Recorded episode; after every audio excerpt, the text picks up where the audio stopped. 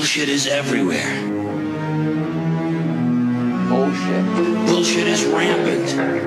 Total fucking bullshit. Bu- bu- Bullshit. Makes no fucking sense. I mean, it's just bullshit. bu- bu- Bullshit. is bullshit. I want you to get up right now and go to the window,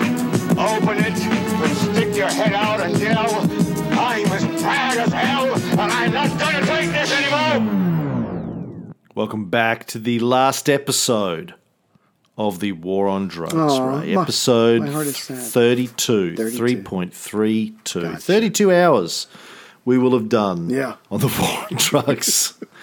Holy shit.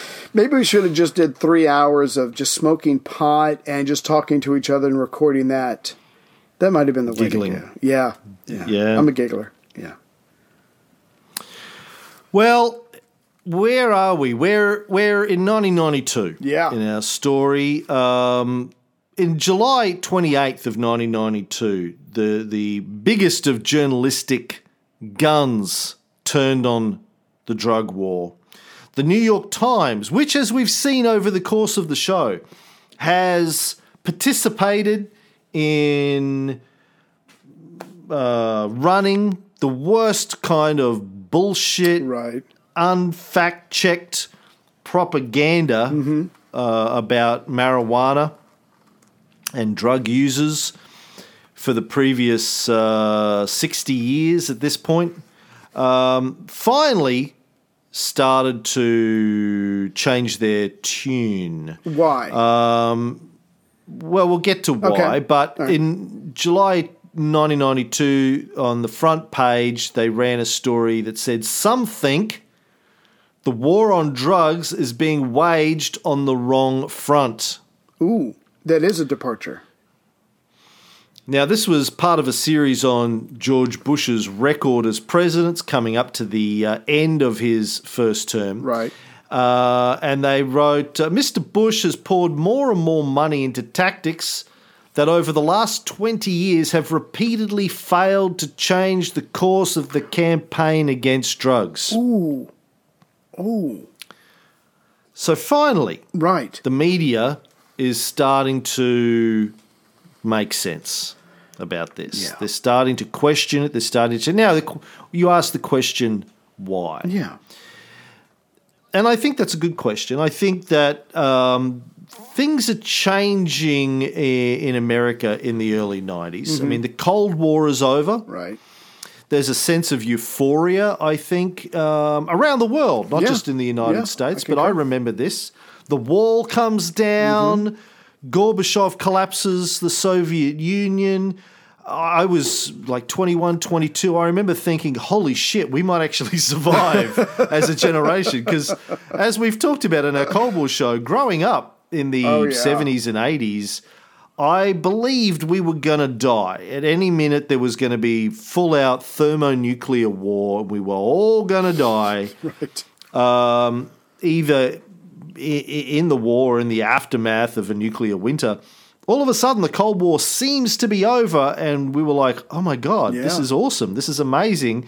Um, and I think around about then, um, you know, the, the, the, the high point of human civilization happened.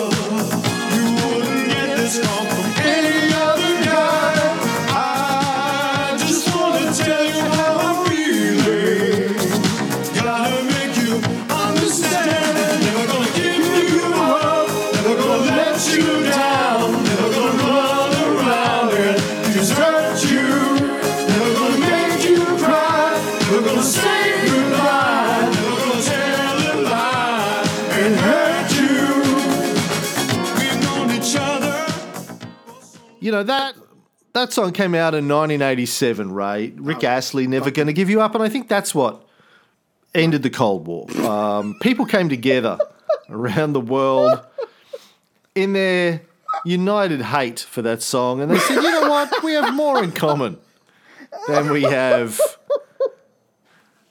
As differences, let's Right. put it all behind us. We all hate that song. we all hate Rick Astley. Let's put that song and hate behind us. Yeah. Yeah. No, you, you think about the people that were um, journalists. Let's say people that were in their late twenties in 1992. They were born in the 60s. Right. Um, you, you start to see this baby boomer generation um, start to hit adulthood. People born in the late 40s through to the 60s. Uh, they're the people that are in their late 20s to late 40s. They have done drugs or they know people that have done Right. drugs Right. there's a generational change happening um, that comes as a result, I think, of just people that grew up in the 60s or around the 60s. You know, if you were born in the late 60s or in the early 70s, like you and I were, Right. you, you, you, your, your parents probably did drugs or their friends did drugs um, or your friends did drugs. Yeah. And you know, like I had, I, I didn't do drugs growing up. My parents, my dad, you know, was my both my parents were chain smokers. I don't think they did anything else. I did find out later in life that my dad had tried weed a few times, but like me, it did nothing for him. I remember he and I having a conversation about that before he died. Um, that we tried weed and it hadn't really worked for us, but.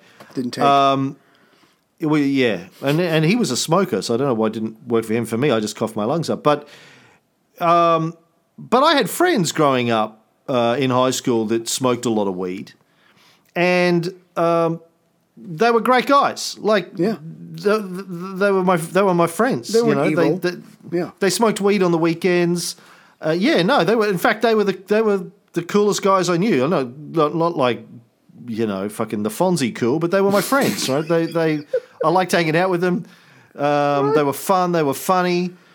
So I saw that it didn't turn them into Right. crazed murderers. Um, you have to be you have to be president of the United States to do that. Um,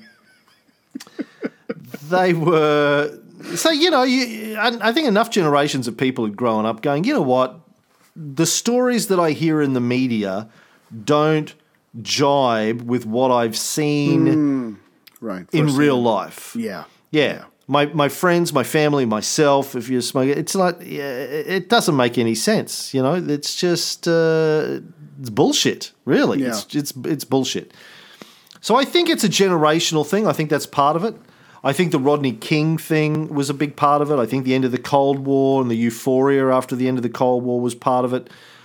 What about you? What do you think changed? I, I think the big thing for me is that, and, and this might sound obvious or whatever, but I think by the time 1991, 92 comes along, people have had a really good long dose of the war on drugs. And, and if you're black in this country or if you're, you're Hispanic, um, it's like it's what's that old thing about when uh, when they made um, same sex marriage uh, legal? It's like you know, twenty years ago you couldn't imagine it, but now everybody knows someone who's gay, or everybody is related to someone who's gay because all these people have come out, and so you know you now know it's not a big deal. So by the time we get to 1991 there's been it's been going on long enough where everybody knows a person who's in jail. They're related to a person who's in jail. They know someone whose whose life and their family's lives have been destroyed because of this war on drugs. And so I think at a point people just are getting I mean it, it does take a while because it is a grassroots thing, it is a groundswell, but people are just getting pissed, they're getting angry, they're getting resentful, and they're starting to talk about that out loud and they're not just um,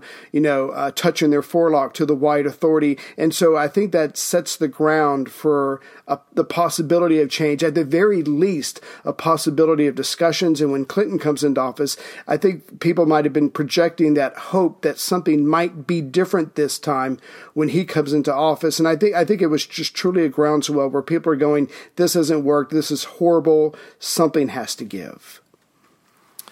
I don't think, though, that the people writing for the New York Times necessarily have uh, No. friends and family that are black. no, I'm not talking jail. about that. I'm talking about blacks, black Americans.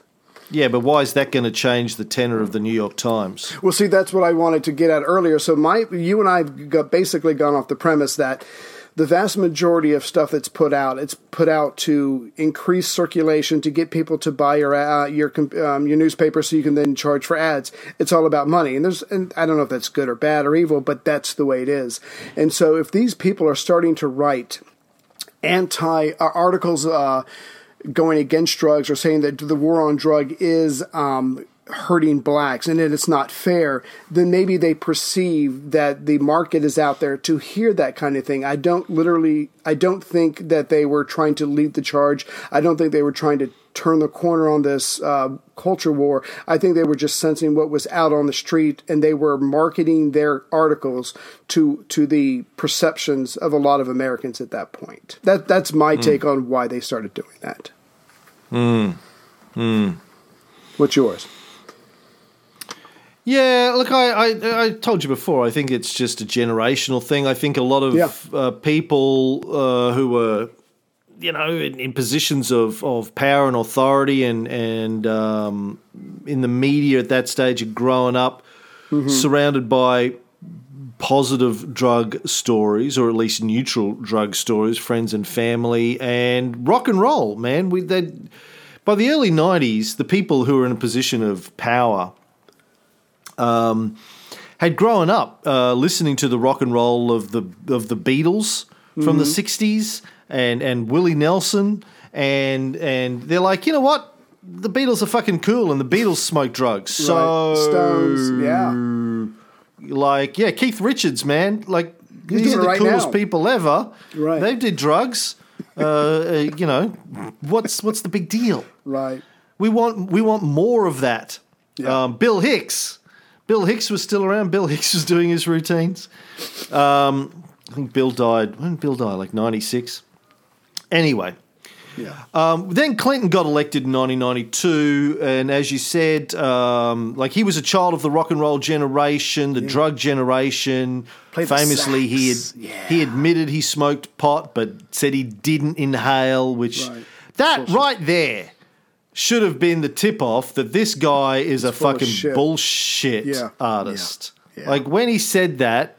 Here we go. hairs. Let's see. Let's see if I can play this clip. Hold on. a time or two, and I, and when I was in England, I experimented with marijuana a time or two, and I didn't like it, and didn't inhale, and never tried it again, and didn't inhale, and didn't inhale, I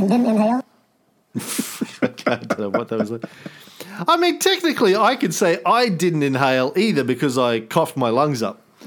maybe that's what he. That's maybe what was happened to him. You know, Right. he tried it, he But- coughed, and you know. We both know that he was lying and trying to split the difference. yeah, listen. If anyone is high most of the time, being married to Hillary, it's the only way you stay married to Hillary. You to be do it, high. I'm yeah. pretty sure. Yeah. Yeah. Uh, anyway, so famously he said that um, one just the, the the first of many lies he would Right. tell while he was in office. But I think people on the other side of the drug war were hopeful. Everyone knew that marijuana, Yeah. not crack or cocaine or heroin, was politically the most important legal drug. Doesn't kill people who use it, doesn't spawn gun battles in city streets, it doesn't Right. enrich foreign drug lords or inspire women to em- abandon their babies. But without the marijuana ban, Right. America's drug problem would have been tiny. Yeah. There would there were about 11 million regular users of illicit drugs in the United States in 1992, but only 2 million of those were using crack or cocaine or heroin, the harder stuff. Right. The rest were all using marijuana. If you if you made marijuana legal, Wow. 2 million out of 300 million, like no one's even going to notice. Right. Um, of those 2 million, about only 350,000 used cocaine every day. But I just have to ask real quick. So if you go from having from 11 million criminals to 2 million criminals, yeah, that's good for the families. That's good for the communities. That, that's good for the individual people or whatever. Maybe they'll straighten their lives out or try it and move on, or they'll do pod on a semi regular basis and have a normal life. But like we said before, what about all those cops? What about all those task forces, the juries, the judges, the uh, lawyers, the um, the FBI. I mean, you're talking about a billion dollar industry that would change. Even though it's going to help the people, it's not good for the institutions. And so that's why it hasn't, one of the reasons why it hasn't gone anywhere yet, because it's feeding the machine. I think that's part of it. I think it's also, as I said in our last episode, um, the problem for a politician is even if you, and I'm sure a lot of them did, smoked marijuana yourself, had friends who smoked it, you knew there was no problem with it. You can't say that publicly. Right. Who's going to be the first? Yeah, yeah. Exactly, because all of your opponents, even in your own party, let alone the uh, opposing parties, are going to come after you Right. as being soft on drugs. And if you're a politician, all you care about is Right. getting elected, staying Literally. elected, and and filling your bank account Yeah. And, and preparing your you know post uh, political career. Yeah, now, some like Kurt Yeah. Schmoke got Yeah. away with it. Fuck it. But I think the majority of them Yeah. uh, didn't believe they could speak out about this and survive politically. Uh, absolutely. Um, can we talk about Joe Biden for a second? Because he was on the news two or three, four days ago, and he said that he is the most qualified person in America to be the next president. And so I feel like Okay. he needs to be taken down a peg or two. So just before Clinton wins the election, Dan Baum, who's one of his books is what we've been using for one of our sources for this series, he has got a hold of uh, I think Joe Biden's report. Uh, he's he's reading over um, uh, Joe Biden, who was a part of the Judiciary Committee, and he has written a report critiquing Bush's drug strategy. So Bush is in and out in four years. He hasn't really changed anything, and everybody's bitching about the war on drugs. Well, Biden gets a hold of it, and Biden writes his report, and his report is entitled uh, "Has It Worked?" And in it, he pretty much says no. And the reason he doesn't think that the Bush drug strategy worked was basically three reasons, even though it's a 194 page report. He says Bush did not spend enough on law enforcement. Bush wasn't tough enough on those addicted to drugs.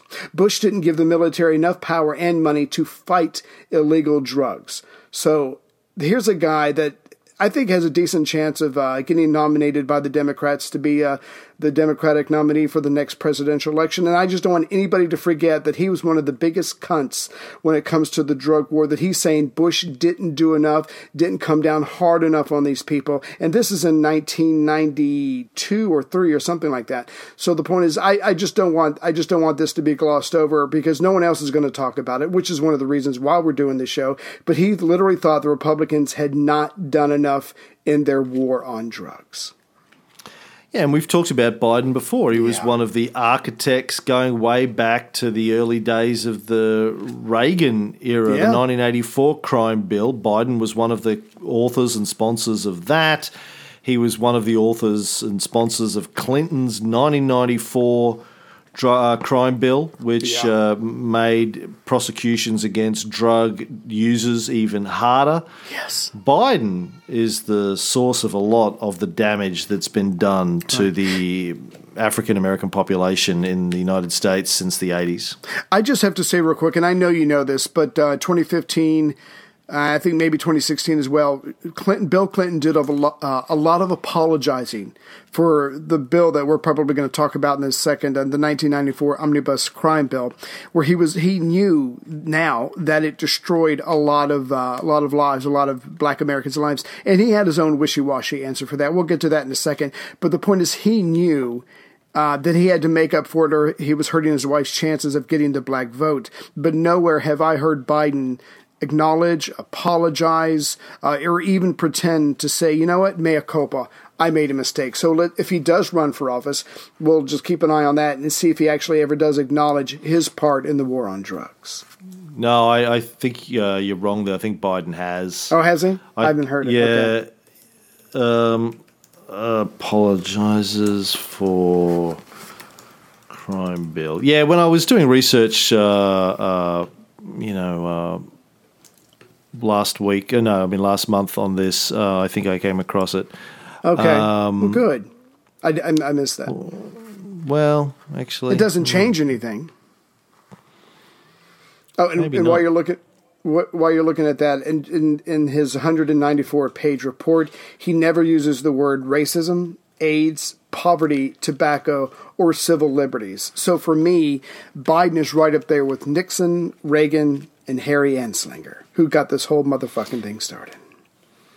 I might be wrong on that actually. Here's a here's a story from a couple of years ago. Vice President Joe Biden took credit for drafting the 1994 crime bill on Monday, a piece of legislation that both then President Bill Clinton and his wife have renounced. Biden said that he was not at all ashamed of the controversial bill and underscored his role in crafting it. I drafted the bill, as you remember, he said, and brushed off criticism that he said comes mostly from the activist movement Black Lives Matter. We talk about this mostly in terms of Black Lives Matter. Black lives really do matter, but the problem is institutional racism in America, Biden said, and went on to praise the bill for reducing sentences, creating drug What? courts, and putting 100,000 cops on the street. The bill has garnered criticism for contributing to high mass incarceration rates through its provisions, which included mandatory minimum sentences for minor offences and a three strikes rule that mandated life sentences to offenders convicted of a violent felony or two or more other convictions. Bill Clinton has since admitted that his policies were overly broad instead of appropriately tailored. Bullshit. But no, apparently Biden said, no, fuck all that. It was awesome. I Yeah. rock. That sounds like Bush. I will never apologize for America, no matter what. I don't care what the facts are, Right. Bush said. Fuck him. So yeah, maybe Biden hasn't apologized. I might be wrong on that. Fucking Biden. So anyway, Yeah. yes, uh, yeah, as you said, nowhere in these 200 pages of his report did he mention racism or poverty or underlying causes. You know, and uh, again, as we've talked about in the previous episodes, that had been part of the, um, I guess, the the philosophy from Nixon on through Reagan, and then apparently straight on into Clinton, is you can't talk about underlying socioeconomic reasons for crime or for taking drugs, using drugs. Uh, you have to make it sound like these people are weak. Right. Um. They're they're yeah weak or evil, just bad people. You because if you look at the if you look at the underlying causes, then you need to do something about the underlying Ah, causes. right. That means looking at capitalism Spending and looking at the, the the negative consequences of unbridled capitalism. You need to provide a social safety net. You need to provide healthcare. You need to provide better access to education, more equitable care. access to education. Yeah. You need to you need to fix all of these fundamental problems that we all know America has. Um, and but no, none of these politicians wanted to address uh, any of the systemic problems in the country. I just wanted to point out again those very issues you're talking about, they're not problems. They were purposefully set up that way by a lot of white politicians. Um, and they're not going to want to reverse those. I mean, and and the, to boot all to, to add on to that, they're certainly not going to want to spend money on these people. So, yeah, they're not going to do it unless they absolutely have to, or until they get voted out of office and get somebody else in there. And as I've said a couple of times, you, it was almost impossible for politicians to do that, even if they wanted to, because as soon as they said something along those lines, it'd be like, "You're soft on drugs, Right. you're soft, on, drugs, crime." crime, soft on communists. Those are the And big that's three. it. Yeah, Yeah, done. your, your career's your career's done. over. Just with that soft on, soft. On. it's over. It's, You know. It doesn't matter what they say. Yeah, Yeah. at that point. No, but I'm sorry. Go ahead. Well, I wanted to talk about Joycelyn Elders. Did Okay. you have something to do before that? J- just real quick, I'll make this quick. Uh, so, a lot of people, when Clinton comes into office, they're expecting him to, or they're hoping that he's going to do something about the war on drugs. But for whatever reason, and I'm because uh, you know, you like you said, you and I lived through this. I'm trying to remember the details, but Clinton decided to take on the military when he comes up with his "don't ask, don't tell" policy. So the point is, he's trying to work out a, a way for gay men and women to be able to serve in the armed forces. But the point is, he expends a lot of goodwill and a lot of political capital on that. And so, for whatever reason, either in reality or he doesn't feel that he has enough political capital left over to take on something like changing the war on drugs. So he made priorities. And so, some people are going to be disappointed that he chose to go that way as opposed to, to the war on drugs. So, so just kind of the way things work out in politics when a politician first comes into the White House. Yeah, so his uh, first budget basically duplicated Bush's approach to a heavy emphasis on law enforcement when it came to dealing with drugs. He didn't. Nothing really changed under Clinton when it came to the drug war. Um, then in 1993, um, on Pearl Harbor Day, Right. They I'm should have changed assuming that's December. December. 7th. Yeah, December Yeah. seventh here. Yeah. Clinton's Surgeon General, Joycelyn Elders, a black woman, uh, gave an hour long speech to the National Press Club about AIDS, teen pregnancy, other things, other public health uh, issues. During questions afterwards, um, an activist, Eric Sterling, Right. asked if legalization uh, of marijuana isn't one of the difficult choices we must face to fight violence. And Elders answered, I do feel that we would markedly reduce our crime rate if drugs were legalized. But I don't know all of the ramifications of this. I do feel that we need to do some studies. Okay, break that down for me. This is her opinion based off her experience. She admits she doesn't know all the details and she thinks we should study this. How is any of that bad? Look, you would think in a rational world um, that would not uh, be a big deal. In the United States, the Surgeon General is the Chief Public Health Officer. Mm-hmm. So this is in her ballywick. It's not like she's talking about something she shouldn't be talking about. She's talking about. But again, see, Americans at this stage, the politicians anyway, don't see drugs as a health issue. It's a criminal issue, not a health issue. Exactly. And even AIDS, if if you're getting it from a dirty needle, is a criminal issue, not a health issue. Yeah.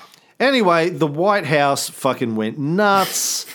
Um, she got criticised from the you know the the the, the Press secretary. drug enforcement Oh, sorry, uh, people in the country Yeah. even Dee Dee Myers, Clinton's famous press secretary, who was the an advisor to the West Wing TV show, and C.J. Cregg is based on Dee Dee Myers. Dee Dee Myers said the president is against legalizing drugs and he's not interested in studying the issue. Oh my God. Now We don't want any blowjobs- facts. Blowjobs are Yeah, no, fine. yeah. But he will uh, study blowjobs, getting them. Oh, all day, every day. But come on, he draws the line at Right. science when it comes to drugs.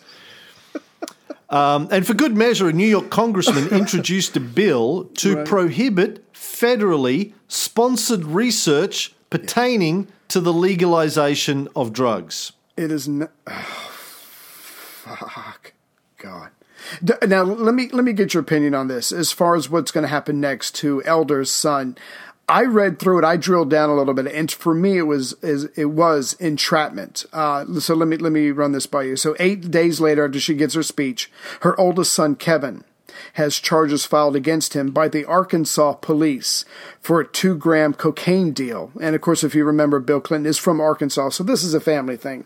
Now, this this uh, this arrest that comes after this is involving an undercover agent.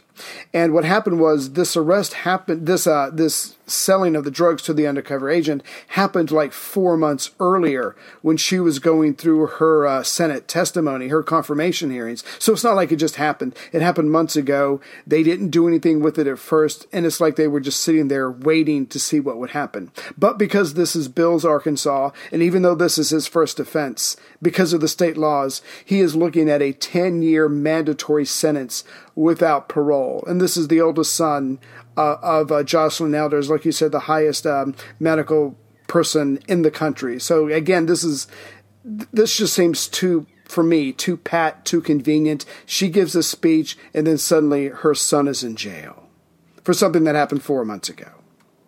Yeah. Now, he actually ended up getting sentenced to 10 years Yeah. in prison for trying to sell cocaine to an undercover police officer. Um, this is while his mother is the Surgeon General. Yeah. And had sp- spoken out about legalizing drugs. Now, I guess I get one question is did she know that her son was a drug user and or dealer? Um, is that did that influence her position on uh, la- legalization of drugs? I don't know. Well, here's the part. Before this event, her son had had issues with drugs and alcohol. They had his stomach stapled. They did some other things, some other physical physical um, procedures. I can't remember exactly what, but the point is, Kevin. His name is Kevin. He's back home with his parents. He's generally doing fine, and he hadn't hadn't did drugs or alcohol for quite some time. But then suddenly, a friend starts calling him, and he just starts ha- um, harassing him for Kevin to sell him some cocaine. And this goes on, I think, for a couple of weeks, if not a couple of months. Finally, Kevin gives in, and he meets up with this friend to sell him drugs. And it turns out the friend is an undercover police officer. So they have this exchange. They don't do anything with it. And then four months later, she gives a speech. Boom. And then he is suddenly charged. That's what really happened. Yeah. So a, a friend who was an undercover cop. Yeah, they, he, he uh, str- str- uh, started an acquaintance with him and kept harassing him. And Kevin was trying to behave himself because his, you know, his mother was coming down hard on him. And if you've seen pictures of her, I mean, she's pretty scary. He was behaving himself. He got off alcohol and finally gave in to this guy's request. And it was an undercover cop. Yeah. yeah. To me, Yeah, I mean, sound, that yeah, that's like a- entrapment, yeah, right? Yeah. Yeah. Same as the DeLorean. Story Right, that we exactly. did a few episodes ago. Now the good news is he's only going to do four months in jail. After that, he's he's given what do they call it when you they give you over to the um, to your parents? He has to stay at the house. Uh, he's in A the recognizance. the cognizance of his parents, of course, considering who she is. So the point is, he got lucky on that. But yeah, he was looking at ten years in an Arkansas penitentiary. That would have been that would have been horrific. So it sounds like this was uh, an attempt to get her to shut up. Yeah, we we got something on her now. legalization of drugs. Exactly. Exactly. Yeah. Um. Yes. So. Uh, Can I- Can I go off? Oh no, we're going to do the uh, 1994 bill, aren't we? Never mind. No, I want to keep talking about this a little bit. So, Okay. Yeah. Joycelyn Elders, um, you know, came back after this, like a month later, and said that she'd studied up on legalization, and now I realised I probably made a more honest, above board statement than I knew I had made.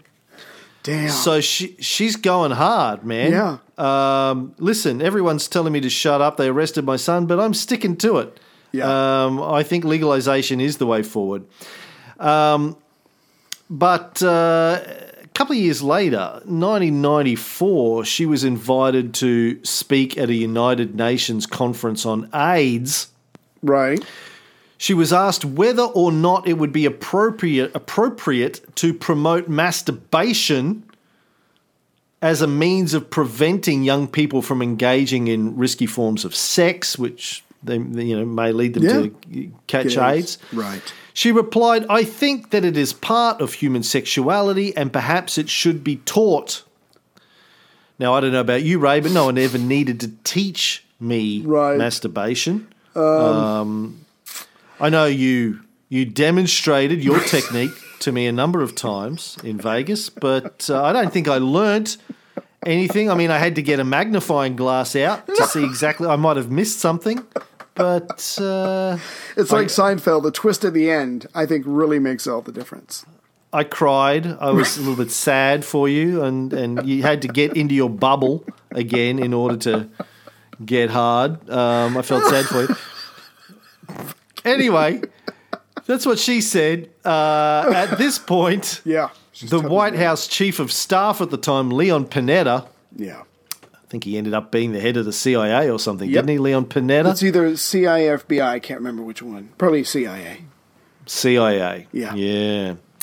Um, uh, uh, uh, under under Barack Obama, Barack Obama made him the head of the CIA.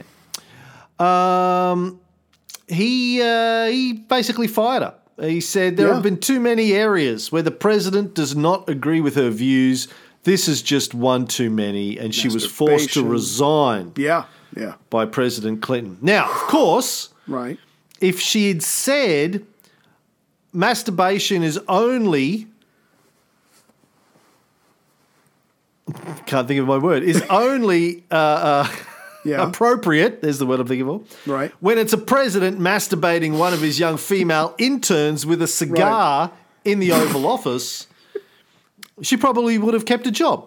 He would have gone, fair enough. Yeah. Uh, come in, you watch, and, and give me some feedback on my technique. Right. See what you think. Or, hear me out, she came in with a cigar and she said to the president, looking deeply into his eyes, I'm not wearing any panties. I don't know. friend of mine, Constantine, uh, was uh, pinged me on Facebook the other day. Said he actually took a tour of the West Wing recently, and they showed him where it happened on the tour. Um, there was a nook in a corridor. He said.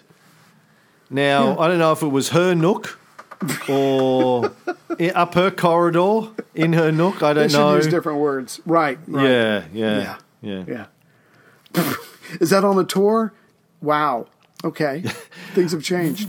Well, he said that the person taking the tour said something like, and something happened in this nook of this corridor, but I'm not going to get into it right now. Ah. And later on, Con was like, what was that? And he goes, that's where Bill Clinton did the cigar thing with Monica Lewinsky. God. Oh, God.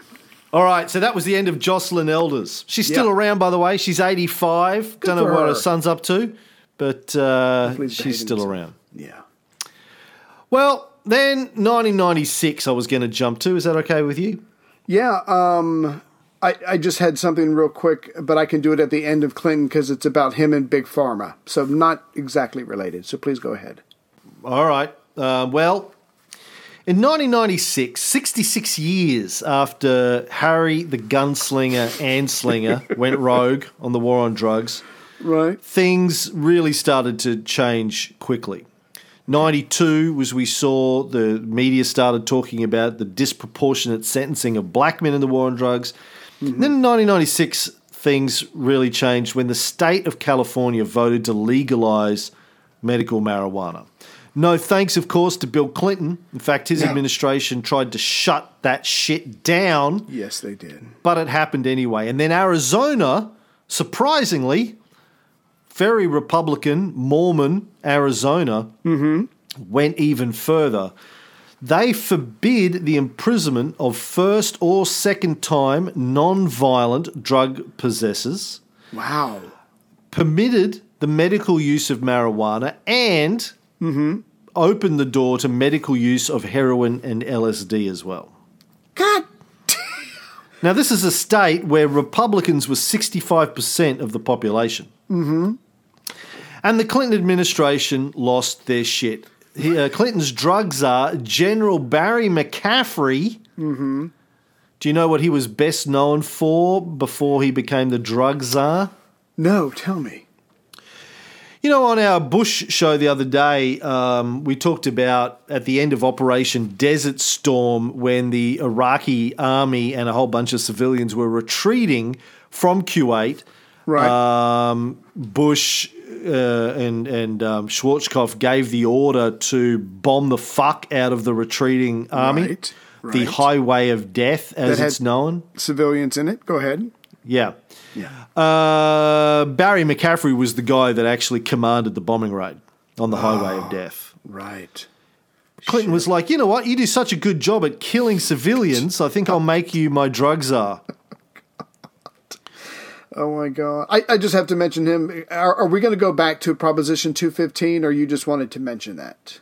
No, we're getting up to that. That's what I'm Okay, leading up I'm to sorry. here. Then I'll wait. Okay, go ahead. Um, now, when when marijuana, uh, medical marijuana, was legalized in California, Barry McCaffrey, the drug czar, th- threatened to send basically DEA agents, forces into California and Arizona Right. to arrest people that were using medical marijuana, even though the states had legalized it.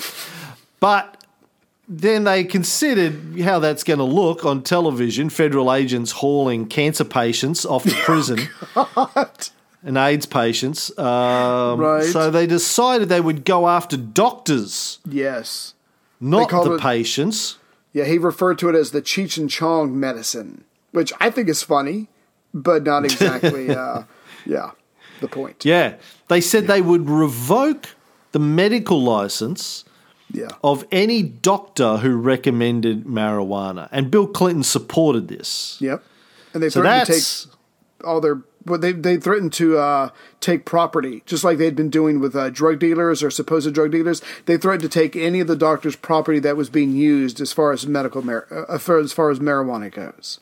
Wow. You yeah. prescribe marijuana, which is legal in your state, medical Right. marijuana. We will come and The take your shit. Right, your clinic, your your house, if you have it there, your office, whatever. Yeah, we're going to take it. And then the New England Journal of Medicine blasted the Clinton administration for resisting the will of the people in California and Arizona. Good point. And it was a bad time to for the federal government, particularly in a Democratic administration, to be looking like it was going against states' rights. Mm-hmm. So they started to back off, and, and the media got behind the initiatives in California, Arizona as well. Legislators all over the country said they were going to try and get similar laws passed in their states. Right. And so, I mean, Clinton had his supporters. Orrin Hatch from Utah, mm-hmm. who, by the way, is currently still, He's retiring. yeah, but he's still in the Senate. He is the longest serving Republican U.S. Senator in history, but he is Right. retiring. He said, We can't let this go without a response. Oh God.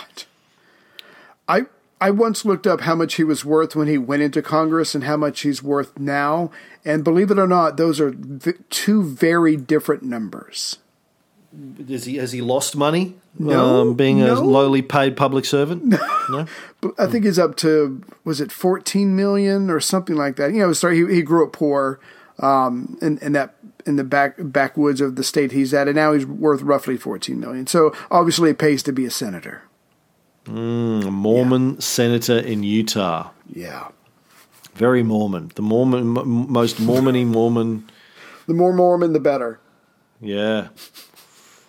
Uh, did you see, by the way, speaking of all of this, um, Utah, uh, Supreme Court forced Utah to um, legalize marijuana recently, and No. uh, and uh, they they've just decided to um, ignore Well, the courts. Million dollar business. Yeah, no, but and they're it's the will of ignoring the the, courts. right. Medical marijuana. Yeah, Um, they they they, they interfered with it. Got passed by the people and uh, Proposition Two, I think there, but then they uh, they they they're fucking with it. Anyway, another story. Um, now the problem with all of this, though, Ray, the California and Arizona bills, which we'll get to and we'll talk about them, is that um, the only legal source of marijuana in the country was the federal government. right. who disagreed with these bills. So these these these. so the federal government was put in a position where they could either refuse to provide marijuana to Right. these states to in turn make it available to patients Sounds like a winner. or they could resist the initiative with force, or they could just turn a blind eye and let it happen. Mm-hmm.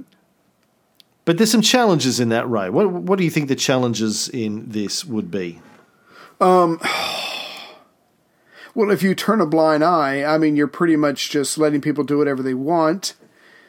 Um, I don't know. I, either way, I see it getting out of hand for the um, for the agency of the government that controls what little legal marijuana there is. I do remember in, in uh, the previous show, even though it was in the notes, we didn't talk about it. They had shut down the program where they had anybody who could ask for, petition for medical marijuana based on having cancer. So that's been shut down. They're not giving anybody any new. Uh, and they're not they're not giving new people marijuana for their disease. So what are they going to do? Well, the other challenge here is if you've spent 60 odd years telling people that marijuana has no medical value whatsoever, Right. and turns people into drug crazed murderers, and all of a sudden you go, all right, yeah, we'll give it to you for medical use. Yeah. Um, you, you, Yeah. kind of, you, you, you're kind of admitting that you've been lying for 66 years. right. Um, yeah, like, how do you justify confiscating marijuana smokers' houses and sending sending people to prison Right. in the rest of the country, but in two states going, yeah, yeah, no, you should, you can smoke this and it'll help your cancer and, your, and, and your AIDS. Yeah, yeah. Like it created, it fractured the the the dialogue. It fractured the commentary, the narrative. That's the word I'm looking for. It go. fractured the government's narrative on marijuana. Absolutely, positively, without any doubt. We don't even need to study it, so don't even suggest it. We've banned studies on it. Right. There is no medical value in smoking marijuana. They've been saying this for decades, and all of a sudden they're going, "Yeah, okay, yeah, yeah. You, you can have it. You can you, you can have it for your medical That's right. for medical reasons." Yeah. It's it completely destroyed Undermined. Right. undermined, yes, the credibility. Now, McCaffrey, the um, bomber of civilians, um, appeared everywhere on television warning that these initiatives in California, Arizona were the thin edge of the wedge. It was going Yeah. to uh, end up in legalization of marijuana. See, it isn't so, Gasp. Pastor. Gasp. Yeah. I do declare. And, of course, he was right. and that was the point. right. But it wasn't the bad thing he thought it was. Now, the the um, campaigns to make medical marijuana legal in these states provided a a model for activists all around the country, and they started to model what California and Arizona had done. Now they'd been trying before. They tried twice in California before this. Twice in California before this, the legislature had passed medical marijuana bills only to have them vetoed by the governor, Pete Wilson. Right. Dick. But by this stage, 1996, they had managed to get such wide grassroots support that uh, there wasn't anything he could do about it. And so that leads us to talk about Prop 215. Well, before we get on, I'll just say that since then, obviously, Yeah. um, uh, uh, Colorado and Washington um, have legalized marijuana for recreational purposes. Uh, they were the first. Then there was Alaska, California, Maine. I think they're the ones that have completely legalized it. Uruguay became the first country to legalize it in 2013. Canada became the first wealthy country to do so just a few months ago. Um, you know, basically, this this medical marijuana bill that passed in California in, in 1996 was the first domino that toppled, Right. led to a chain reaction over the last 22 years that has seen the war on drugs completely start to collapse. And we're going to talk about that and how it happened in a minute Yeah. Yeah. because um, I want to talk about NORML. We haven't talked about NORML, I think, over the course of this show. Okay. NORML, the National Organization for Marijuana Law Reform, founded in 1970 by a lawyer, Keith Stroup. Right. Uh, where did he get the money to start NORML, Ray? I selling pot? I don't remember. No, he got it from Hugh Hefner. Oh, that's right. That's right. He got a $5,000 grant from Hugh Hefner in 1970. At one point, Hefner was donating $100,000 a year to NORML. Because you know the Hef Hmm. Yeah. love to, Sex love to smoke up. Right. Yeah.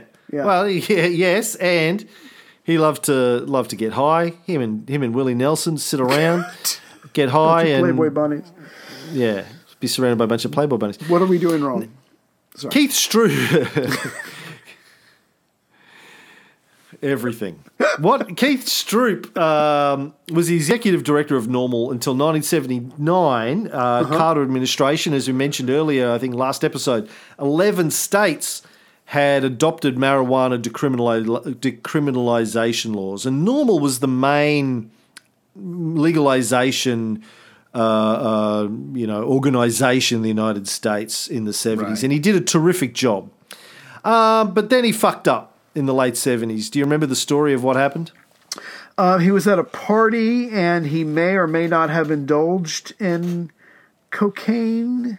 And there was a witness. Well, it was Um, or no, what? it wasn't. No. wasn't him. Oh, okay. Yeah, no. Um, Carter during Carter's administration, which had favoured marijuana reform, Right. We talked about this, I think, at one point. This is one of the things that changed the Carter administration's position on drugs. Oh yeah. Carter's drug czar was a guy called Peter Bourne.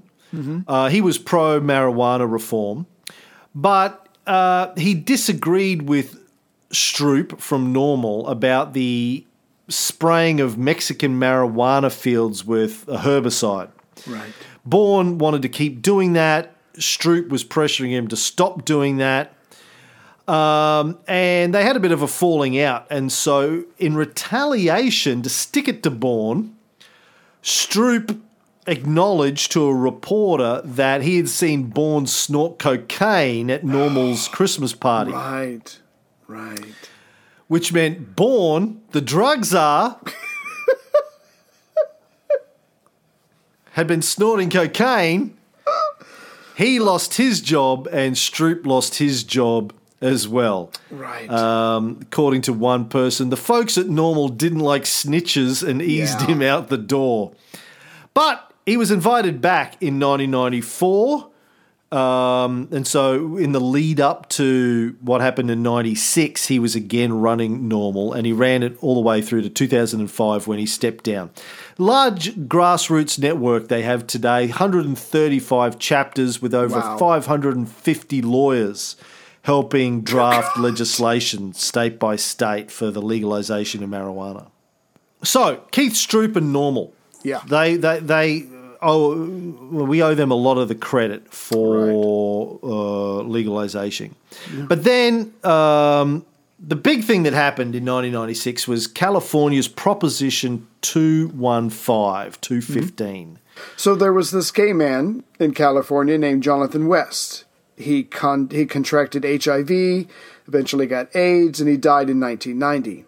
His partner, Dennis Peron, um, who was a San Francisco marijuana activist, decided to do something to honor West and to help others in that same situation.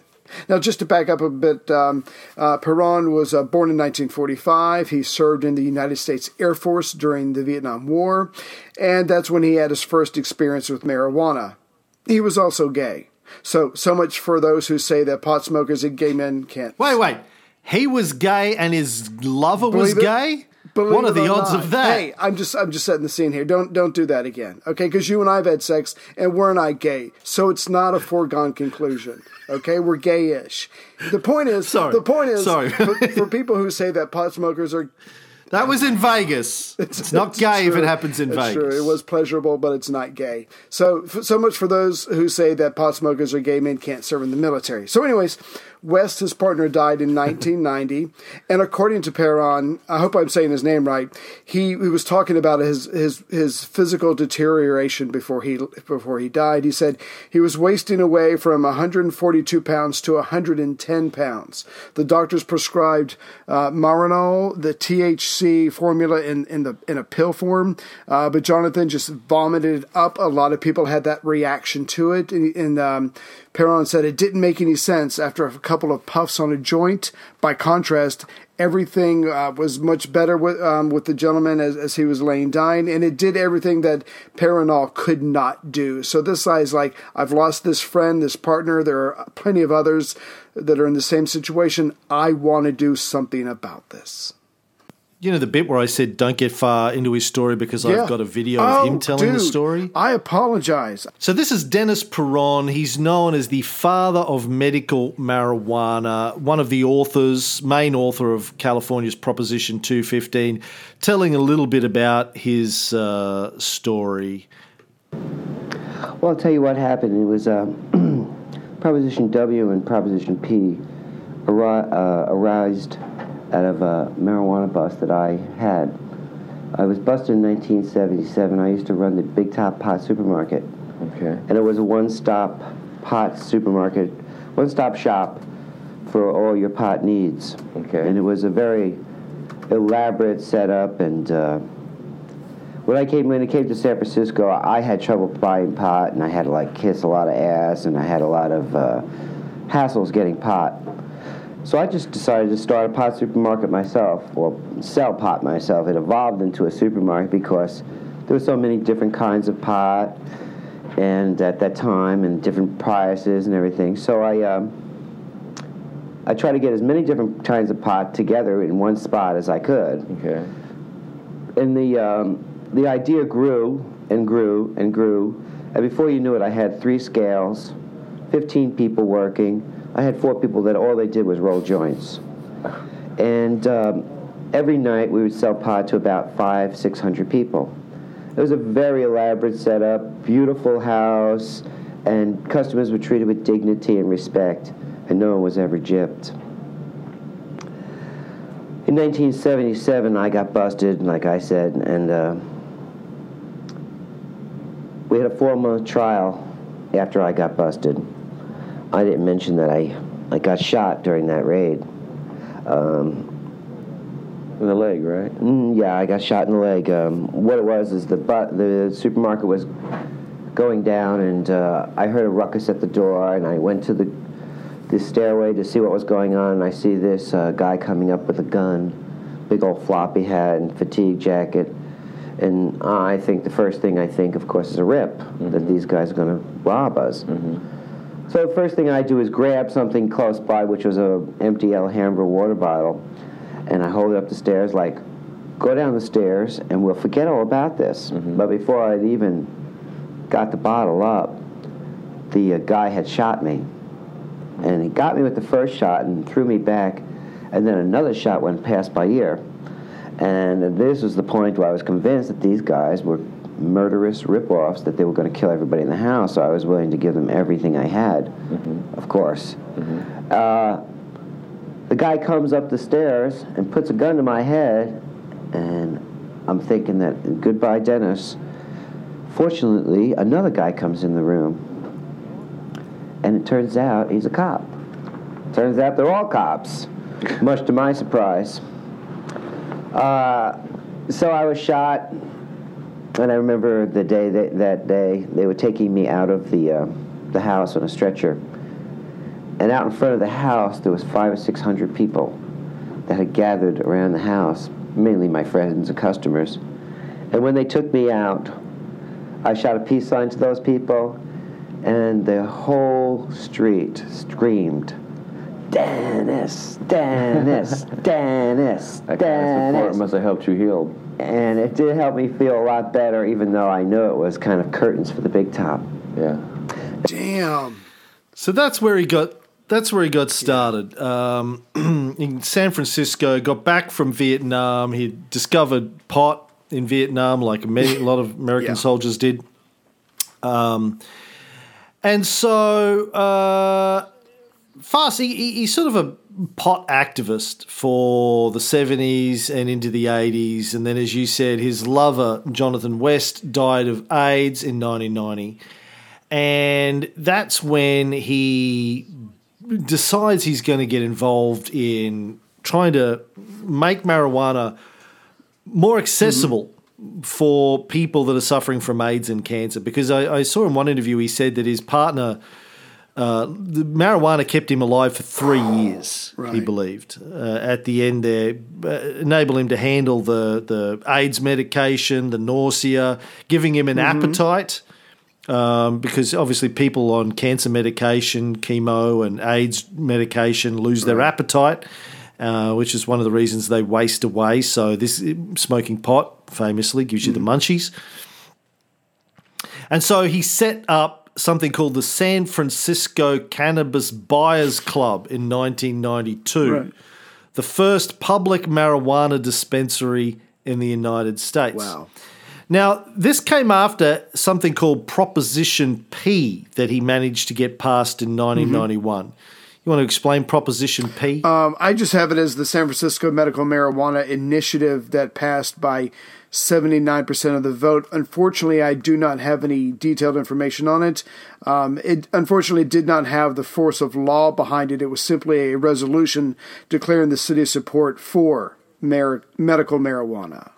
Yeah, well, that's basically Okay. what it was. So they, they he managed to get this passed. It basically people saying, uh, "Listen, we we support the the legalization of medical marijuana, but it wasn't legislation. It was just it was basically like a massive petition, but in the form of a Right. of a vote.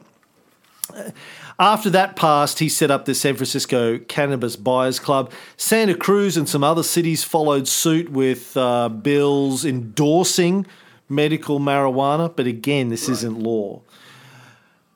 Now, um, as I think I mentioned earlier on, California legislature went on to approve medical marijuana mm-hmm. bills, but they were vetoed each time by the governor, Republican Pete Wilson. Dick. Sorry. Dick Wilson. Yeah, Dick Dick Pete Wilson, the Dick.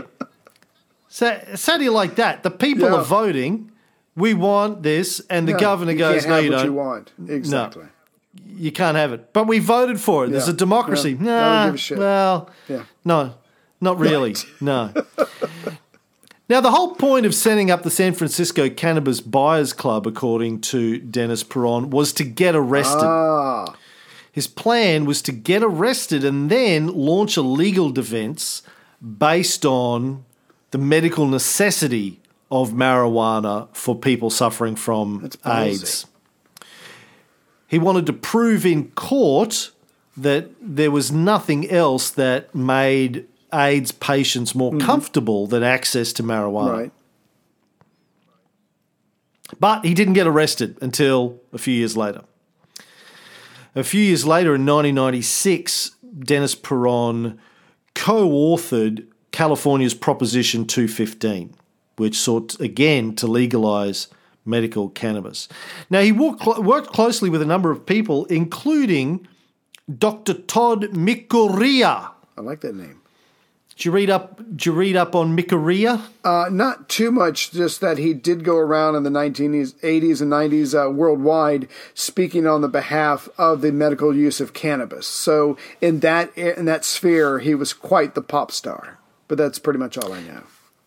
Right. Well, his mother is is an American. His mother was an immigrant from Germany. His Mm-hmm. father, Mikuriya, No, it's so was. wrong. Why is that wrong? That's how you got to say. Is that's it? how Japanese men. If, yeah. That's, if you- he's you got- samurai, maybe, but he was samurai. That's my point. then I apologize. he was the descendant of a Japanese samurai family. well, fuck me. Tadafumi Mikuriya. Actually worked as a civil engineer, just a samurai on the side. If you ever needed him. Sure. Now, the son, Dr. Todd, he had uh, been working for decades to legalize uh, marijuana. Right. Who was a psychiatrist and an author of books. Now, one of the books he's most famous for was the me- marijuana medical papers that he self published in 1972. Now, do you remember in an early episode when we were talking about the Nixon administration, Mm. we talked about how they decided to go out and remove all of the positive medical and scientific studies about marijuana Right, from purged. the journals of yeah Yeah. the National Institute on Drug Abuse Right. had all of these positive stories about marijuana, scientific studies, medical studies, Right. And they actually sent notifications out that they had to be removed from libraries, uh, government libraries, and uh, public libraries, and all that kind of stuff. Um, well, Dr. Todd made copies of all of the studies before they were removed and Nice. self published them as a book so they didn't disappear. I don't know Now, about he- samurai, but uh, he's a fucking ninja. Go ahead. He's yeah, he's known as the grandfather slash ninja of the medical cannabis movement. Good for him. So He died Yeah. in the late nineties. So again, a psychiatrist, someone who's a, a, doctor, doing probably doing research, reading up, experimenting um, in the real world, and again, what he thinks or what his opinion is doesn't matter squat to the governor of, of California. Of course not, because it's fact based. Right. Just checking. Ne- So, look, in, in 96, um, as we said earlier, when this 215 passed, um, the, the Clinton's drug czar, mass murderer General Barry McCaffrey, Right. um, he was the one who actually referred to Dr. Todd as the Cheech and Chong show. Ah, gotcha. Now, not only is that a drug reference, but a little bit racist, right? Yeah, good point. Good point. Cheech and uh, for I don't know if the kids who don't remember Cheech and Chong, Uh, it's a way of I don't know life. Cheech and Chong have much you know relevancy these days, but um, yeah, they were uh, uh, what uh, comedians, I Yeah. guess, who who played dope dope uh, Right. guys. I think they did it as they did it as stand up, and they did it as uh, then they turned it into albums and then movies and that Yeah. kind of stuff.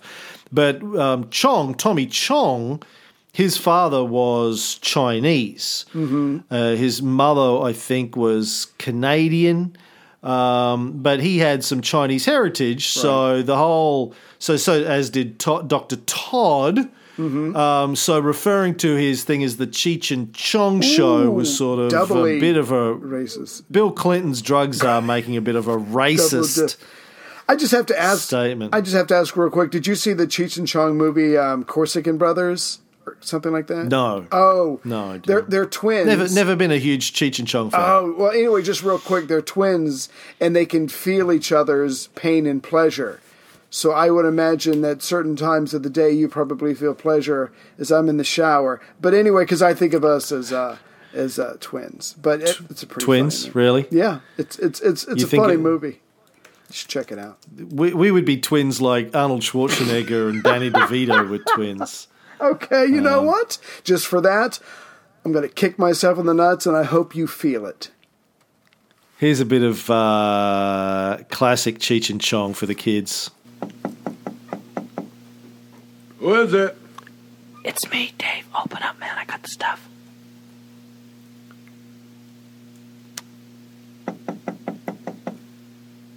Who is it? It's me, Dave, man. Open up. I got the stuff. Who?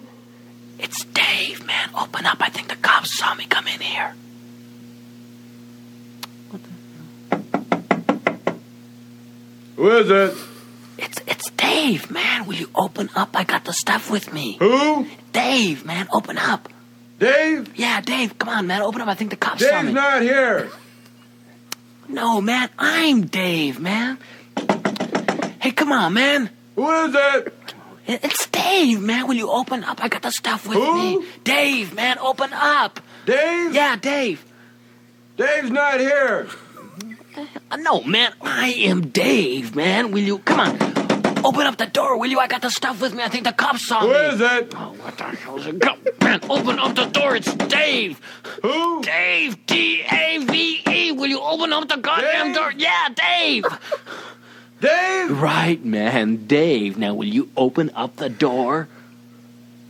Dave's not here. It's just that's exactly what it feels like doing a show with you. Is that the end of the clip? Yes. Okay, no, my favorite scene of Cheech and Chong was they get pulled over by the cops. They roll down the window. A ton of pot smoke comes out. The cop is like, "Can I see your license?" And Chong, Cheech just barely gets out. Uh, isn't it on the back of the car, man? And that's what like no, the cop like, no, no, sir, your driver's license. Oh, oh yeah, okay, okay, yeah. But that to me, that was just the the best scene out of their entire career.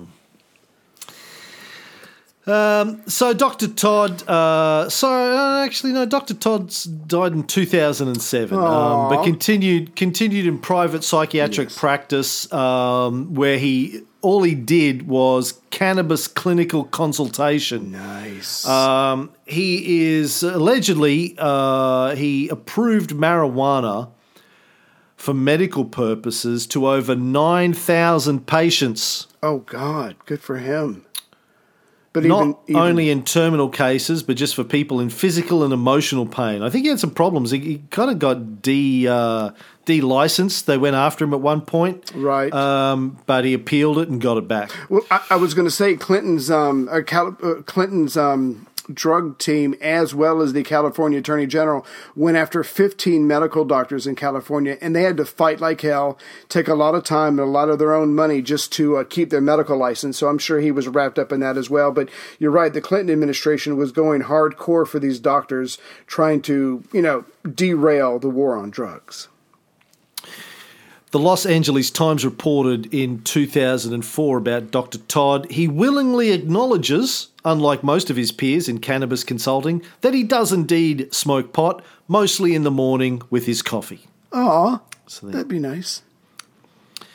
Dan Lungren, who was the Attorney General of California, ordered a police raid on Dennis Peron's Cannabis Buyers Club a month before the election, had him arrested, um, thinking that's going to stop his campaign for bloody, you know, Right. l- legalizing medical marijuana. But of course, it just helped. um, it's exactly what he wanted, gave him all the press that he needed Right. but um, nearly wasn't enough. So he had sort of a, a pack that he'd set up, a political action committee uh, to try and get medical marijuana on the ballot called Californians for Compassionate Use. Oh, okay. They organised a grassroots, volunteer based drive to collect signatures to get it on the ballot. You needed 400,000 signatures. But as it was getting close to the deadline, uh, these volunteers weren't really Yeah. getting the job done. Do you know why? so he, they were all high. Yep.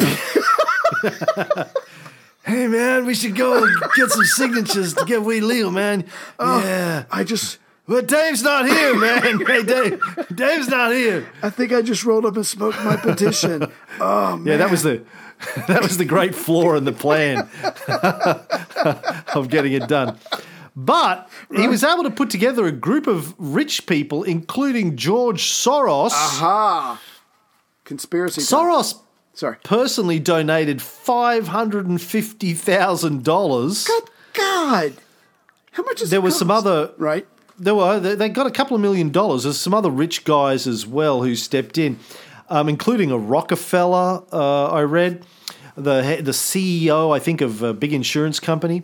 But they basically then hired a political consulting firm, Zimmerman and Markman, Right. out of California, to you know take it to the next level Ah. um, which they did. They got professional door knockers. The whole thing was uh, set up, and uh, they got it done. They got the votes. Got it on. Got it on the ballot. Hi, what's your And, job? uh, I'm a professional door knocker. Yeah. Now, there was a huge opposition campaign to Prop 215, as you would imagine. Right. Uh, law enforcement, drug prevention groups, elected officials, former presidents, the Attorney General, Dan Lungren. Yeah. The Clinton administration called it a cynical hoax. Mm. Bob Dole called it dangerous. oh, God. Former presidents George Herbert Walker Bush, mass murderer, Gerald Ford, and Jimmy Carter Right. called it a threat to the public health of all Americans. Oh, God. You know who was for it? Oncologists, a cancer survivor, a nurse, and two other California politicians. So people who have got skin in the game, who deal with this on a daily basis, who know what the fuck they're talking about, and this politics isn't involved, they are on its side and they are pushing for it. But again, you know who? Yeah. You know who else was for it? Tell me who. Everyone. no, I meant people as far as, you know, can actually speak to the benefits of medical marijuana. But that's a very good point. I'm sure most people in the state of California wanted this. the LA Times called it ill-conceived and dangerously sloppy, which is how I like my women, Ray, but not my propositions. I like to be prop- uh, propositioned by a sloppy woman, but that's my own personal choice. Yeah. Spending the night with a dangerously sloppy woman who propositions you can be ill conceived. That's,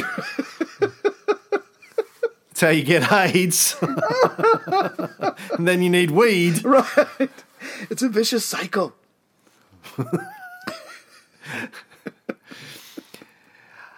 Now, um, obviously, the AIDS e- epidemic uh, had been big in California Right. as well. So people in California really understood Ah. the benefits of medical marijuana. A lot of people, like Dennis Peron, had known people who were going through AIDS, going through cancer, had Right. been smoking weed illicitly. Um, a lot of people were for it. One of my favourite people I wanted to talk about, who was part of the Prop 215 campaign, Mm-hmm. was 60 year old Brownie Mary Rathbun. Brownie. Okay, tell me. Did oh, you didn't read up on Brownie? I, I read just a little bit. I mean, if you got some backstory or whatever, um, please entertain me. But this Um, woman's got balls. I'm right up her backstory, Brownie. She was 60 at the time. Now, if you want to picture, um, um, fuck, good, uh, Picture of fuck. 60 year old fuck. All right, I'm turned on. Go ahead. I'm touching myself. Do you feel anything? who is, who's the woman from the Golden Girls? She's Oh. like 95, still going. Oh, uh, Betty White. Picture Betty White. Right. That's what Brownie Mary looked like. Oh, my God. She looked like your grandma. Okay. big silver, you know, curly hair, big fucking 80s glasses. sweet, sweet old lady. Sweater. Uh huh. And She got arrested for baking marijuana brownies in the lead up to the Prop 215, which got a lot of headlines Right. uh, and a lot of sympathy because she's this sweet Yeah. old woman who got arrested. Now, her story is fascinating. She was a she'd been a, a, a cannabis rights activist for decades at this point. Mm-hmm. She was a hospital volunteer at San Francisco General Hospital. And was known for baking cannabis brownies and walking around giving them to AIDS patients. Love brownies. And check this out: her her name was actually Mary Jane. Her birth name was Mary Jane. It was meant to and be. she was famous. Yeah, It was exactly fate. right. Yeah. Now, um, she first met Dennis Peron in 1974 in San Francisco, where they shared a cannabis cigarette. Now, uh, tragically, she had a daughter who was only, I think, 19 in 74 and had been killed in a hit and run. Right. Uh, she was divorced. She she sort of uh, was briefly married in the fifties uh, to a, a soldier. I think who went to Korea. Um, had a kid, uh, and this daughter was killed. One kid, daughter was killed, and I don't know if that was related to her smoking weed, but anyway. Right. So she and Dennis Peron had known each other for twenty odd years. Um, then she worked as a waitress at IHOP wow. where apparently she earned extra money Here we go. selling marijuana brownies in the IHOP. She was That's famous. You'd go to place. IHOP. Yeah. You, get exactly right. You get the pancakes and a cup of bad coffee. I love IHOP. I got to say, one of my favorite Really? favorite things to do in America is go to an IHOP. Oh, there's one. There's one just around the corner from um, LAX and it's one of my rituals. Uh, on my on my way out of LA, I will, depending on the time of day, I will either um, go down to Venice Beach on the way out, or I'll go to this IHOP. Nice. and that's you know it's my my saying goodbye to uh, California as I go to one of these two places. Um, but yeah, so you go to this IHOP, you, you get your pancakes and your coffee and a, and, a- and a couple of brownies Yeah. from Mary That's an awesome business Um. And she actually um, advertised on San Francisco bulletin boards her original recipe brownies, which she called magically delicious. and apparently, she was famous. Um, it- they reckon in the early 1980s, she was baking about 50 dozen brownies a day. What? How? How? So that would be another way of saying that for the math challenge is 600 brownies a day. Oh my God. She had a f- whole fucking operation Yeah. going. Richest Um, waitress you've ever seen. Yeah. Well, no, see, I don't think she was making money out of it. She was Ah, um, helping. giving them away, a lot of them, to AIDS Right. patients and cancer patients. I'll get to that in a minute. Okay. Anyway, um, January 14th, 1981, an undercover police officer found out what she was doing, raided her house, found more than 18 pounds of cannabis, 54 dozen brownies, and an assortment of other drugs. Apparently, she opened the door, saw the police, and said, I thought you guys were coming. she was 57 years old They- when she was first arrested. Did they shoot her in the leg? No. No. Just joking. Now, most of her customers were gay men. Um, they f- the they first started coming down with AIDS in the early 1980s. She, along with lots of people, noticed that cannabis helped them, helped the pain, helped them to eat, kept them going, helped the you know just their mental state. Also with cancer patients, she ended up with people would donate the cannabis to her Wow. that she would then bake into brownies Right. And give them away to sick people free of charge. That's a real community right there, helping each other. She was uh, she was getting a social security check of six hundred and fifty dollars a month, which she would use to purchase baking supplies. Right. Again, then to give away free of charge to sick people. I need 12 dozen eggs, uh, 15 pounds of sugar. Um, Yeah. Yeah. 12 pans. Flour. Flour. Yeah, Yeah. all of that. A ton. Yeah. My God. Then, uh, a year after her bust, she was walking down Market Street in San Francisco carrying a bag of brownies when she uh, ran into one of the officers who had busted her a year earlier. he said, What's in the bag? She said, Brownies. and uh, she was taking them to a, a guy who had cancer and was uh, suffering from chemotherapy. Anyway, um, she got arrested again. Um, but uh, the DA eventually dropped the charges. She got arrested again in 1992, pouring cannabis into brownie batter at the home of a grower. Was charged again, and again uh, it got dropped. She pled not guilty, but her defense attorney at the time basically said, "Look, everything that she does is to assist people in need. Yeah. It's not about making money. They're dying. In fact, she spends her own money Right. on making brownies and giving them away. So, as reprehensible as you might think her actions are, she's doing it for good reasons and for a good cause. Right. And she got off. Now, she was um, known for appearing in public wearing polyester pantsuits. That's hot. And was known for having a sailor's mouth, a bit like us. Right. Um, But she was apparently a saint. they said- she was a saint. yeah, she was a saint. She died of a heart attack, age seventy-seven, in nineteen ninety-nine. But she was um, she she was uh, had very poor health herself. She had bad knees, artificial knees, I think, and she got quite sick towards the end. Died poor in like a, a rest or a medical Yeah. home for all you know, a charity run place for old people. She could have made But- a ton of money. Yeah. She and Dennis Peron, who, by the way, died earlier this year, he died in January this year. Oh, wow. Um, uh, were people who spent decades of their lives to legalize medical marijuana. And um, that, as I said earlier on, was the beginning of the end for the propaganda campaign Right. against marijuana. Proposition 215 passed with 55 uh, percent of uh, of the vote, and it set off a chain reaction across North America and around the world. Because, as we've pointed out, and I know I've spent a lot of an inordinate amount of time talking about America, but the reason is, as we learned early on with Harry, Harry Anslinger, Right.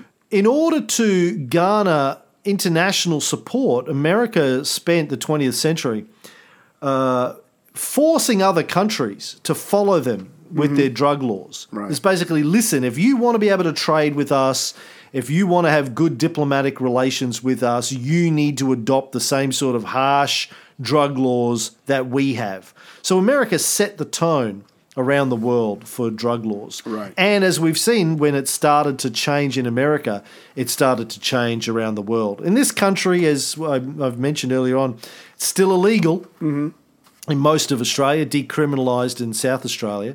Um, but it is starting to change. We, we're starting to pass medical marijuana laws here, and it, it'll be legal at some point. It's it's illegal, but like in places like Queensland, it's not enforced. Mm-hmm. Like they're not gonna they're not gonna bust you for for for smoking for Right. minor. But you, you, might get confiscated if they find it. You might get a small fine, but you know they're not going to go hard. But it's, it's still technically illegal. Now, interesting thing about Dennis Peron, he actually opposed Proposition 64 in 2016, which ended up passing and allowing recreational cannabis sales in California. Right. I, I just wanted to mention real quick just after Proposition 215 passed, he actually had to leave the United States because he was getting death threats and other kinds of threats. So he actually helped get this through. It passes, and then he gets harassed to the point where, and like you said, he does have medical issues. He has to actually leave the country for a while um, in order to feel safe. Yeah, wow. I, So getting back, yeah, go ahead. Sorry. I was going to say he he he opposed uh, Proposition sixty four. Do you know why? Uh, no, tell me. I watched some interviews with him, and his reasoning seems to be that he was worried that if it became totally legal, outside commercial forces would come in and would Walmart the weed industry. Right. He wanted, and that was part of his argument. Another part of it was there's no such thing as non medical marijuana. Ah. It's all beneficial, It's all beneficial. no matter why you're yeah. taking it. Okay. it's all there's no such thing as recreational marijuana uh, usage it's all medical it's either physical or mental benefits that you get out trying of to it relax. Yeah. anyway I, I did want to mention real quick. So obviously, after this passes, it's still you know me- medical marijuana is still against the federal law because federal law supersedes state law, and federal officials were trying to hamper or slow down the progress of medical cannabis. Within you know they were using criminal raids, they were prosecuting uh, civil in, uh, injunctions, they were threatening to seize property for any medical cannabis that was used, and it wasn't until March of 2009 when the federal administrations officially announced that they would no longer try to disrupt medical marijuana, uh, it, it, medical marijuana use in California. So uh, they, we have to wait until Obama's um, administration comes along for them to, you know, even though they had already backed off before 2009, it wasn't officially declared that they would stop trying until March of 2009. A president of course who admitted smoking it and inhaling Yeah. it and he said that was the point yes i inhaled that was the point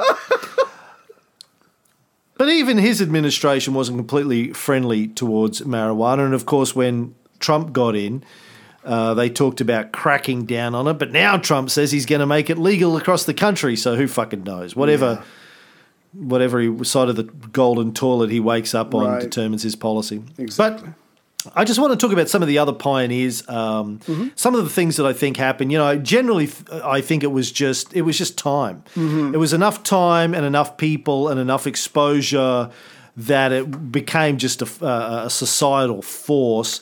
Then you had people like Dennis Peron and Brownie Mary and Dr. Todd that really were at the forefront, devoted their lives to the cause. Many, many others. Keith Stroup at NORML.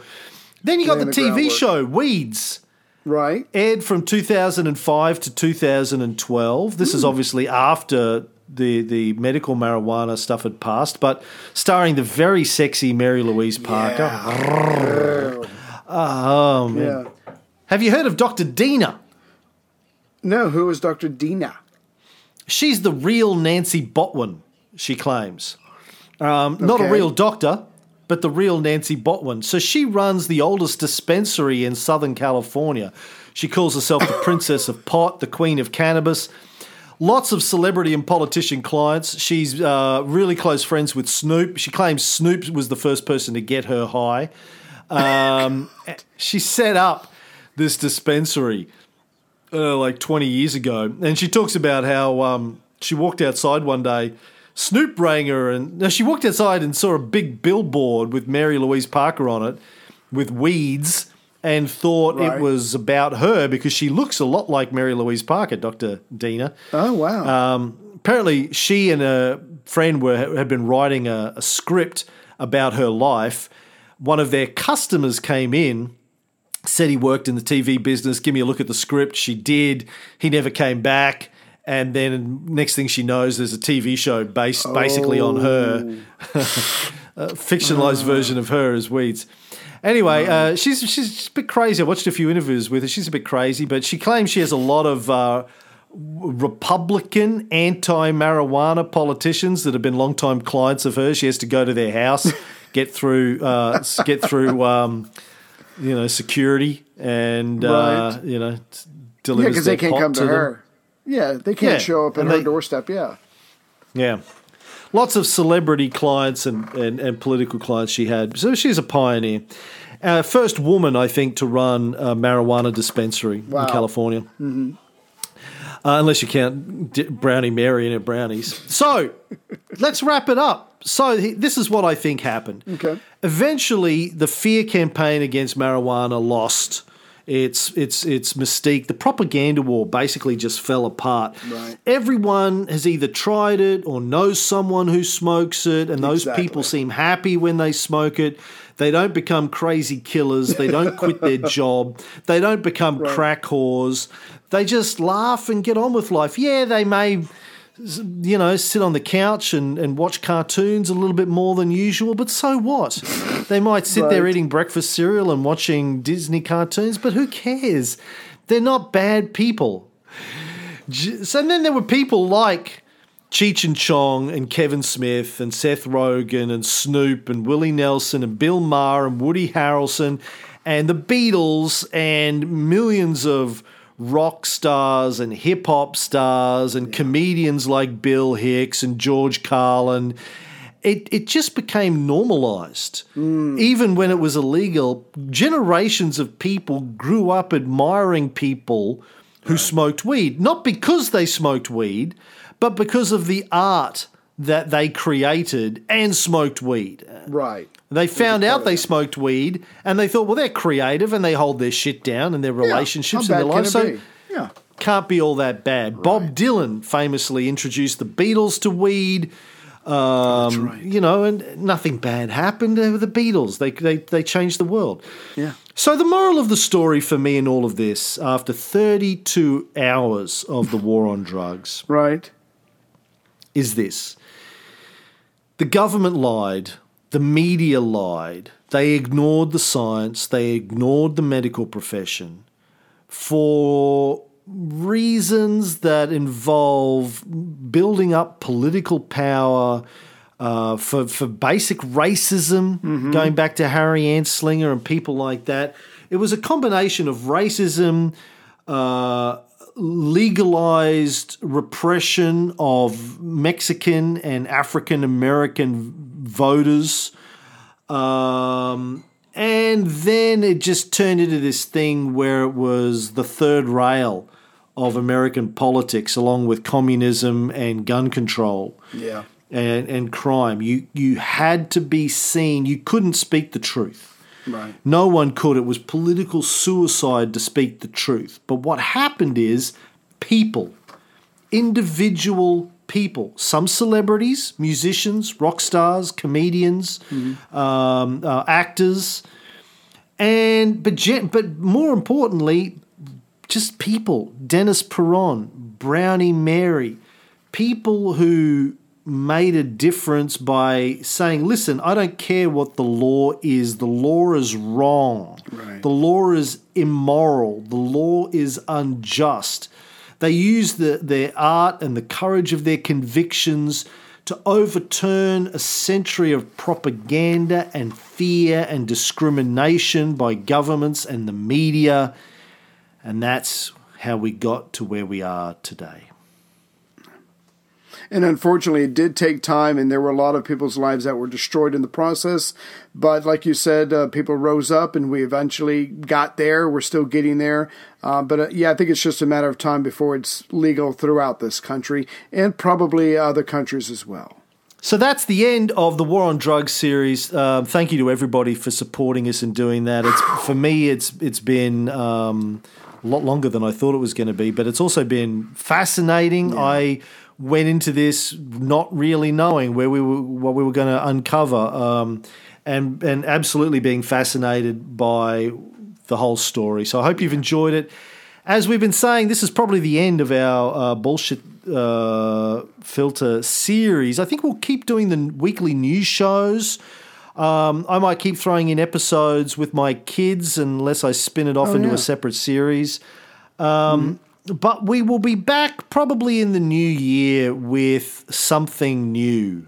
I don't know what, um, but a new fourth show that we will do. If you're up for it, Bubble Boy, are you up for it? A new show? I is. I is because I'm a ninja. I'm a bubble ninja. So if you've got any suggestions, shoot us an email. What should we do next um, in terms of a new series? Uh, um, and uh, yeah, we'll, we'll think about it. Give us some input. Thank you for your support so far. Uh, for those of you that, that did jump on board with the show, Right. we tried something different. Um, and uh, we, we seriously appreciate everyone who supported the work. And um, we'll be in touch. That's us. Take care. D back. Smoke up. If you Ninja! got it.